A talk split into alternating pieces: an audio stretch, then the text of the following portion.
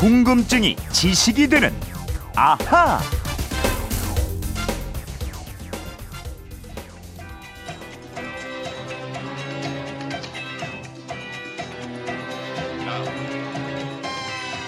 네. 뭐 음악만 들어도 느낌이 오시죠? 007 시리즈 나를 사랑한 스파이에서 산에서 스키를 타고 내려오면서 007이 총격전을 벌이는 장면입니다. 휴대폰 뒷번호 1272님께서 이런 문자 보내주셨습니다. 러시아 출신 스파이에 대한 암살 시도 사건으로 영국과 러시아 관계가 심각해지고 있습니다. 러시아 정보기관 GRU 출신의 스파이가 영국 MI6의 정보를 넘겼다고 하던데 러시아의 정보기관은 KGB 아니던가요? 러시아와 영국의 정보기관들 궁금합니다. 네, 영화에서 보던 일이 진짜 현실에서 벌어지고 있죠. 오늘도 궁금증 해결사 정다희 아나운서와 함께 풀어보겠습니다. 안녕하십니까? 네, 안녕하세요. 네. 그 영국에서 암살될 뻔한 사람이 그 이중 스파이 그러니까 이중 간첩이었다 이런 얘기죠. 네, 세르게이 스크리팔이라는 사람인데요. 영국에 기밀을 넘긴 혐의로 러시아 감옥에 있다가 영국에 잡혀있던 러시아 스파이들과 맞교환으로 풀려난 네. 전직 네. 스파이입니다. 이 사람이 영국의 한 쇼핑몰에서 딸과 함께 의식 불명 그렇죠. 상태로 발견이 음. 됐는데 영국은 러시아의 소행이라면서 러시아 외교관 23명을 추방했습니다. 네. 하지만 러시아는 자신들 소행이 아니다. 이러면서 역시 영국 외교관 23명을 추방해서 양국 관계가 악화되고 있습니다. 이 23명 추방은 역대 최대라고 해요. 이렇게 음. 많이 추방한 적이 없다고 하던데. 근데 이 살해될 뻔한 전직 스파이가 러시아 GRU 그루라고 불리는데 요 그루 출신이라고요? 네. 그루는 러시아군의 정보기관입니다. 네네. 우리로 치면 기무사령부와 정보사령부 기능을 합친 기관이고요. 네. 주로 대사관 직원으로 위장해서 해외에서 군사나 정치 관련 정보를 수집하고 뭐 비밀 공작 활동도 수행하는 것으로 알려져 있는데요. 혹시 기억하실지 모르겠는데 2016년에 미국 민주당 전국위원회를 해킹하는 사건이 벌어진 적이 있죠. 그렇죠. 그래서 대선 판도도 좀 흔들렸었고 지금도 아마 조사를 하고 있을 거예요. 네, 맞습니다. 네. 민주당 대선 후보 선거대책위원장 이메일을 해킹한 세력 중에 하나가 바로 그루 소속인 걸로 음. 의심을 받고 있습니다. 네. 왜냐하면 그루가 우크라이나에서 반러시아 활동을 하는 세력을 해킹한 수법과 똑같은 아. 수법이었거든요. 이런 식으로 그루는 국내외에서 각종 공작과 특수전 활동을 벌이고 있습니다. 러시아 하면 옛날 그 소련의 정보기관이죠. KGB가 떠오르곤 하는데 이게 별도의 조직인 거죠, 그루는? 네, 지금도 그렇지만 전체주의 국가에서는 기능이 다른 두 개의 정보기관이 발달합니다. 네. 즉, 나라를 독재하는 독재당과 군대가 각각의 정보기관을 갖는데요. 소련으로 치면 독재당이 지배하는 KGB와 군대가 지배하는 그루가 있고요. 과거 독일에도 나치의 경찰보안대 SD와 군 정보부가 따로 있었습니다. 음, 그루 역시 역사가 오래된 기관이겠군요. 네, 그렇습니다. 이 그루는 레닌과 함께 러시아 제국을 무너뜨리고 볼셰비키 혁명에 성공한 레온 트로츠키가 1918년에 어. 만들었습니다. 네. 혁명 초기에 워낙 반대파에 의한 암살 기도가 많고 영국, 독일 같은 나라의 정보기관 공작도 많은 시절이라서 붉은 군대를 창설한 트로츠키가 이 그루를 만든 음. 건데요. 그루는 지금도 러시아 연방국 총참모부 직속 정보기관이고요. 네. 국내외 군사정보 수집 외에 대외 비밀 공작 등의 업무도 하고 있습니다. 그 올해로 꼭 100년 정도가 된 것 같은데. 네. 그럼 그 KGB하고 서로 알력 경쟁도 좀 있을 것 같은데요. 알력상. 어, 그렇다고 그죠? 합니다. 이 KGB는 과거 냉전 시기에 악명을 떨쳤기 때문에 우리에게 조금 더 익숙한데요. 네. 현재는 KGB라는 이름은 존재하지 않고요. 다른 이름으로 바뀌어 있습니다. 어떻게 바뀌었죠?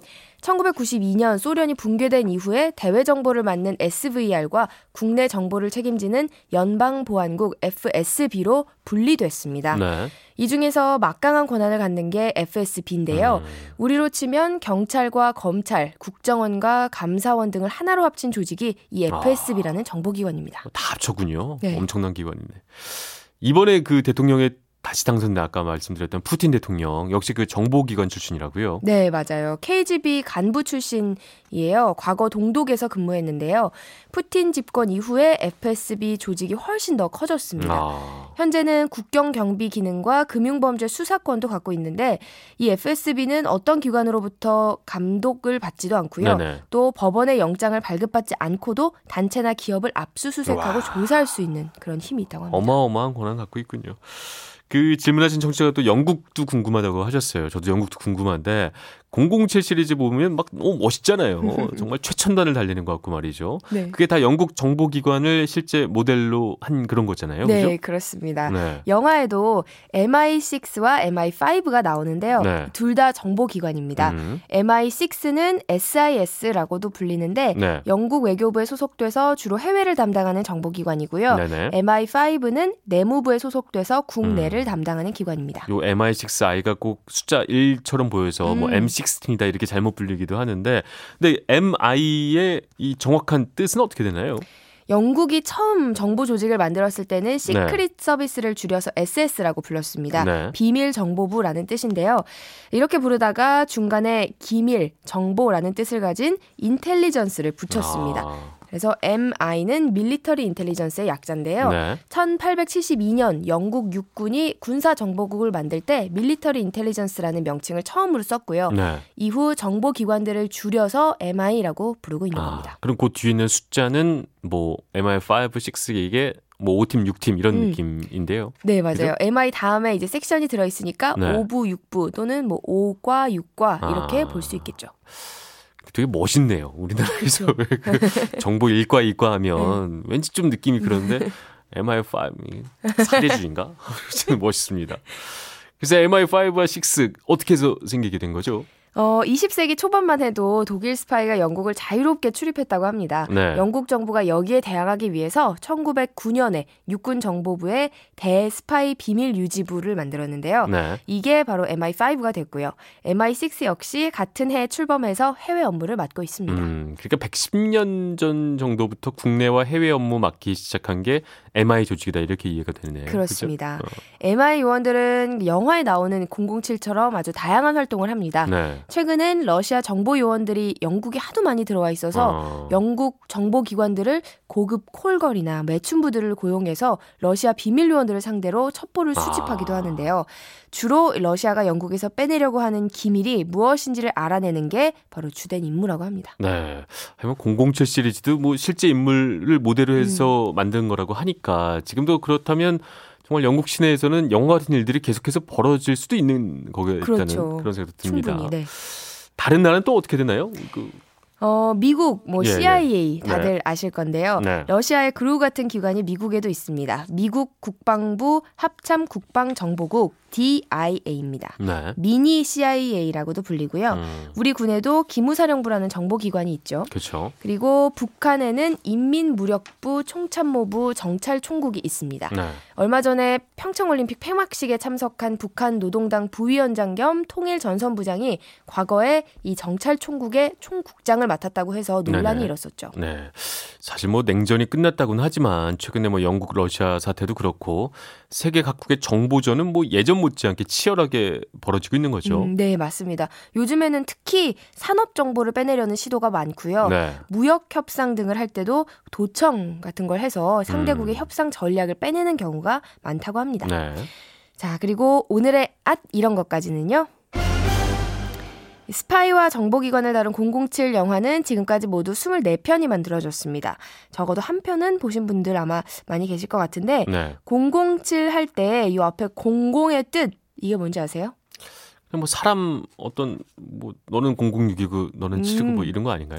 아니요. 00 요 두 개는 바로 살인 네. 면허를 뜻합니다. 살인 면허. 네네. 어. 이 코드명을 부여받은 비밀 요원들이 임무를 수행하다가 살인이 필요한 경우 살인을 저질러도 국가에서 책임을 야. 져준다 이런 뜻을 갖고 있는 숫자가 00인데요. 네. 실제로 영국 MI6에서 007처럼 00의 코드 번호를 갖고 있는 요원은 지금까지 3명밖에 없었다는 이야기도 있습니다. 아, 정말 믿을 만한 사람에게만 이거는 준다. 그쵸, 그렇죠. 그렇게 볼 수 있겠죠. 어. 알겠습니다. 1272님, 아, 궁금증이 좀 풀리셨을 것 같아요. 아, 덕분에 여러 가지 지식도 알게 됐습니다. 준비한 선물 보내드리고요. 이렇게 평소 궁금한 게 많은 분들 어떻게 하면 될까요? 그건 이렇습니다. 인터넷 게시판이나 MBC 미니 아니면 휴대전화 문자 샵 8001번으로 보내주시면 됩니다. 네네. 문자 보내실 때 미니는 공짜지만 휴대전화 문자는 짧은 건 50원, 긴 건 100원의 이용료가 있습니다. 네, 궁금증이 지식이 되는 아하 정다희 아나운서였습니다. 말씀 감사합니다. 고맙습니다.